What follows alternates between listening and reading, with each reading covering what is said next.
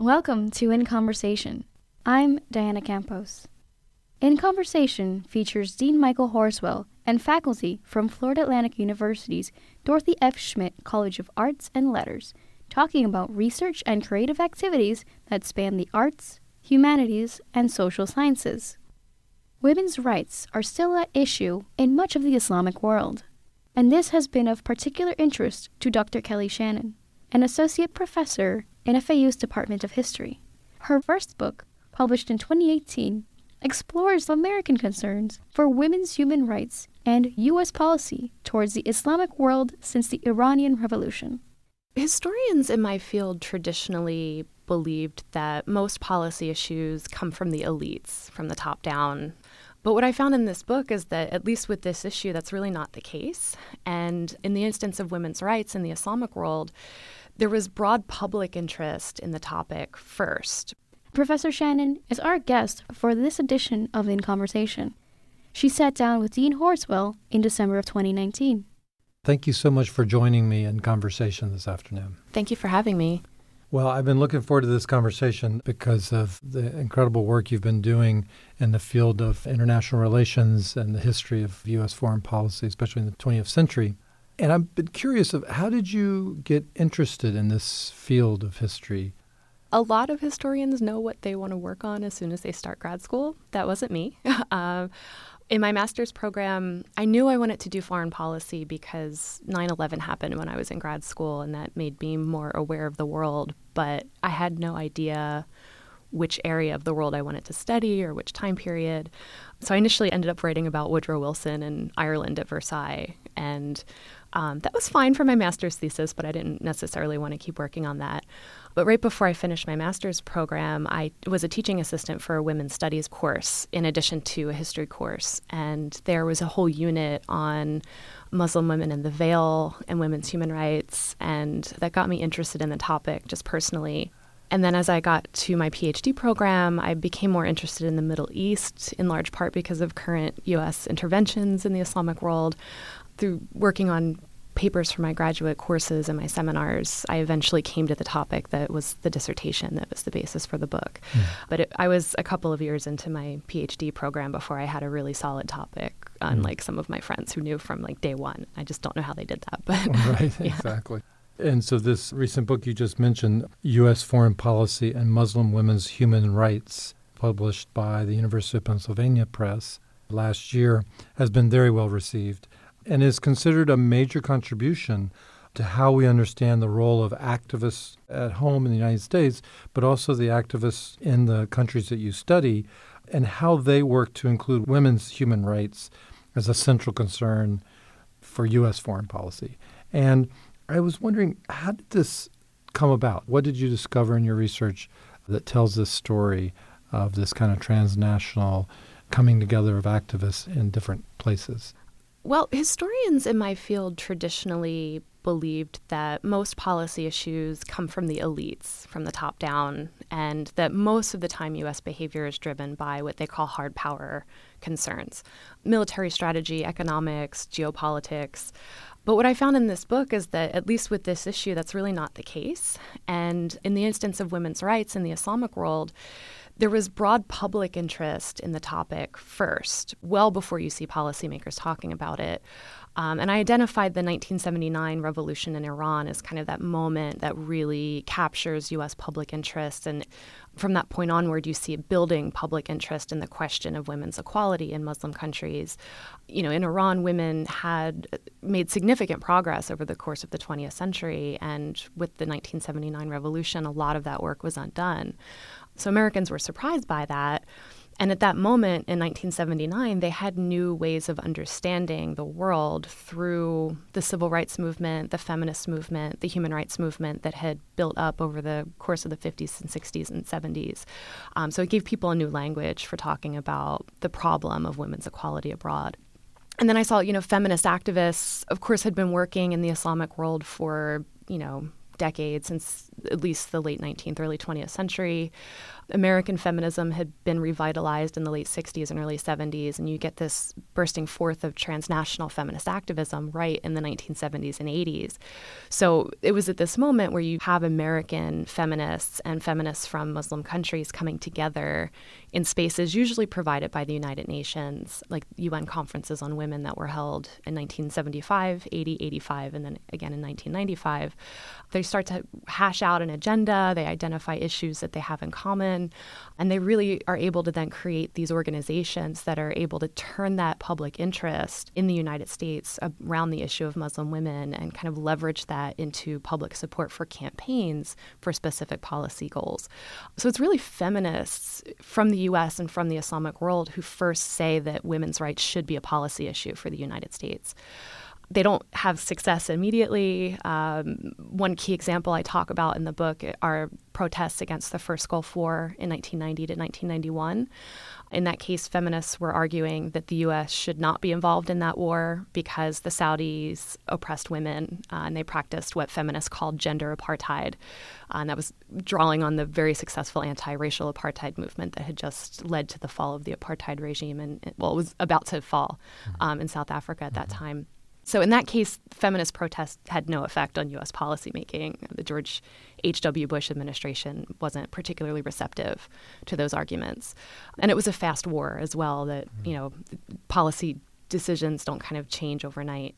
But I found that with the Clinton administration, they were much more sympathetic from the outset to those feminist arguments and were more receptive to meeting with feminist activists. And so campaigns by feminist groups uh, during the Clinton years had much more traction and were able to influence policymaking. So, this change that you see with the Clinton administration, what kind of outcomes start to emerge from this new receptiveness to the transnational feminist movement? So, there are basically two main changes or two main types of changes that I identify. One of them has to do with the structures of US policymaking itself, and the other has to do with some actual policy outcomes. So in the Clinton years, there were feminist activists on the outside lobbying for policy change. But what was remarkable about the Clinton administration is that there are also a significant number of feminists within the administration. And so they set about trying to, what they called mainstream feminism across executive branch agencies, meaning that when policymakers were considering new policies, they should always consider how those policies impact women and whether they advance women's equality or not. I mean, the biggest one, of course, is the First Lady, Hillary Rodham Clinton. During Clinton's second term, there was Madeleine Albright, the first female Secretary of State. But behind the scenes, we get new offices. So Clinton restructured the State Department around issues that were more global in scope and less focused on geographic regions, which had been the organization system before. Uh, and one of the offices he created was the Office of International Women's Issues. So that really became the policy powerhouse within the State Department for pushing a women's rights agenda. There's also the President's Interagency Council on Women, which was new under Clinton, and that uh, brought together all of the different executive branch agencies in one place where they talked about women's equality. So those structural changes set in place a system in which you could make policies that centered women. But of course, it took events and it took feminist activism around specific issues to get actual policy. So the couple that I talk about in the book one has to do with the issue of female genital mutilation um, or female genital cutting, as some people call it now. And during the Clinton years, there was a lot of activism around that. Not just the executive branch, but also we see Congress passing laws to outlaw the practice in the United States, to tie foreign aid to efforts to eradicate the custom abroad. We see asylum courts granting some women asylum based on fear of FGM. But then within the Clinton executive branch, we also see policy where they're working with anti FGM activists from Africa to figure out how to best help them do their work on the mm-hmm. ground. The second big, big decision that I, I, examine is the decision of the Clinton administration not to recognize the Taliban after they seized control of Afghanistan's government in the fall of 1996. And I trace the different ways in which there were actors within the State Department pushing for the U.S. to engage with the Taliban and do business with them largely because there was a planned oil pipeline across Afghanistan that the Taliban promised to provide security for. But because of the Office of International Women's Issues and Madeleine Albright and the First Lady and feminist activists, the, the backlash against that idea was, was very great. And I think the natural inclination of the higher ups in the Clinton administration was to be more sympathetic to women's rights anyway. So the result was a policy of non recognition. The U.S. declared the Taliban was not a legitimate government specifically because of its abuse of women and girls. And that's the first time we see women's rights being used as like the main reason for a particular policy of that magnitude, especially because by denying recognition, it killed the oil pipeline deal. So traditionally, people in my field would say, well, oil is economic, that will always outweigh any other policy concern. And things like human rights are soft power and they're fluffy and mm-hmm. they're never going to be the number one determinant of U.S. behavior. But in this case, it looks like women's rights genuinely did outweigh a hard power concern. So I'm, I'm hmm. arguing That's that in the 90s, things are a little bit different, and it, it, it, we need to re examine what drives U.S. behavior. Right. And how would you trace that decision into the 2000s? Well, so I'm going to leave aside the current administration. Okay. What I saw was that the Clinton period then set the precedent for later presidents to take up the issue of women's mm-hmm. rights. In the Clinton years, the focus was not solely on Muslim women. There was a much broader policy push to fight for women's equality at home and abroad in multiple ways and dealing with all kinds of women. In the Bush administration, the focus was primarily on women in Afghanistan and Iraq and women in Islam. But there were these offices that Clinton had set up that were still in existence. There was a precedent for saying that women's rights should be central to U.S. behavior. So when the Bush administration argued that women's liberation in Afghanistan was a major policy goal after the U.S. invasion in 2001, he was building on that precedent that Clinton had laid out. Of course, one of the major differences is that with Bush, that women's liberation policy came along with military intervention, mm. uh, which is highly problematic. In the Obama years, I saw a return more towards that Clinton style of policymaking around women's issues, particularly when Hillary Clinton was the Secretary of State. So she really kind of revived a lot of the institutions from her husband's administration. She created new positions like a global ambassador for women's issues. She declared very vocally that women's rights were the cornerstone of her foreign policy making but I mean, it's it's harder to study the 21st century because of the lack of government documents at the moment mm-hmm. due to mm-hmm. classification. But from what I saw, it seemed like there was a, a, bit of a tension between the president and the and Secretary of State Clinton over the issue mm-hmm. because he was sort of backing off of nation building and winning hearts and minds and that language in places like Afghanistan that the Bush administration had pushed, and yeah. Hillary was very much still saying that women's rights should be at the forefront of the agenda, regardless of which country we're dealing with. Yeah since then, it's less of a policy issue, I think. But mm. interesting. Yeah. So you alluded to some of the kind of methodological concerns you had to think about working on a really close to contemporary mm. topic. How did you access information, materials, informants, etc., for your work, especially on the countries that at some points in time in your research were at war and mm. were basically conflict zones? Yeah, that's always a challenge is getting the material. There are different challenges working on the more distant past, but I had to get very creative with my sources because I trace the trajectory of this policy issue from the public through feminist activists and into policymaking. That meant that I could use public conversation type sources like um, newspaper articles, editorials, Hollywood films to sort of lay out the public sphere. I was able to get access to the records of key NGOs, particularly the Women Living Under Muslim Laws, which is currently based out of London, and the Sisterhood is Global Institute, which had all of its records at Duke University in the archives. So that was that was a huge find. And then in terms of government documents, there were declassified documents at the Clinton Presidential Library. The interesting thing is that most of the foreign policy documents that had been declassified were then reclassified under a national security exception, mm. except for a lot of the stuff dealing with women's issues during his presidency. So somebody determined they're not of current, you know, national security value. Uh, it's a little insulting, but it was actually good for me because I got the documents. And there's also an online Freedom of Information Act portal for the State Department where you can do a digital search. Uh, that's I find a little bit less helpful than going to the archives because you don't see the documents around them, but you can still do keyword searches and pull documents up. And the last thing I did that was really helpful was interviews. So there were a lot of oral history interviews that other people had done that I could access. But I also interviewed Theresa Loar, who was the head of the Office of International Women's Issues under Clinton and was sort of the one setting up this mm-hmm. policy and in the rooms with all the big names who I was studying. I interviewed Mahnaz Afkhami, the leader of the Sisterhood is Global Institute in the 90s and a major figure in the women's rights NGO world. And I interviewed Shirin Tahir-Kheli, who worked in the George W. Bush administration on women's issues.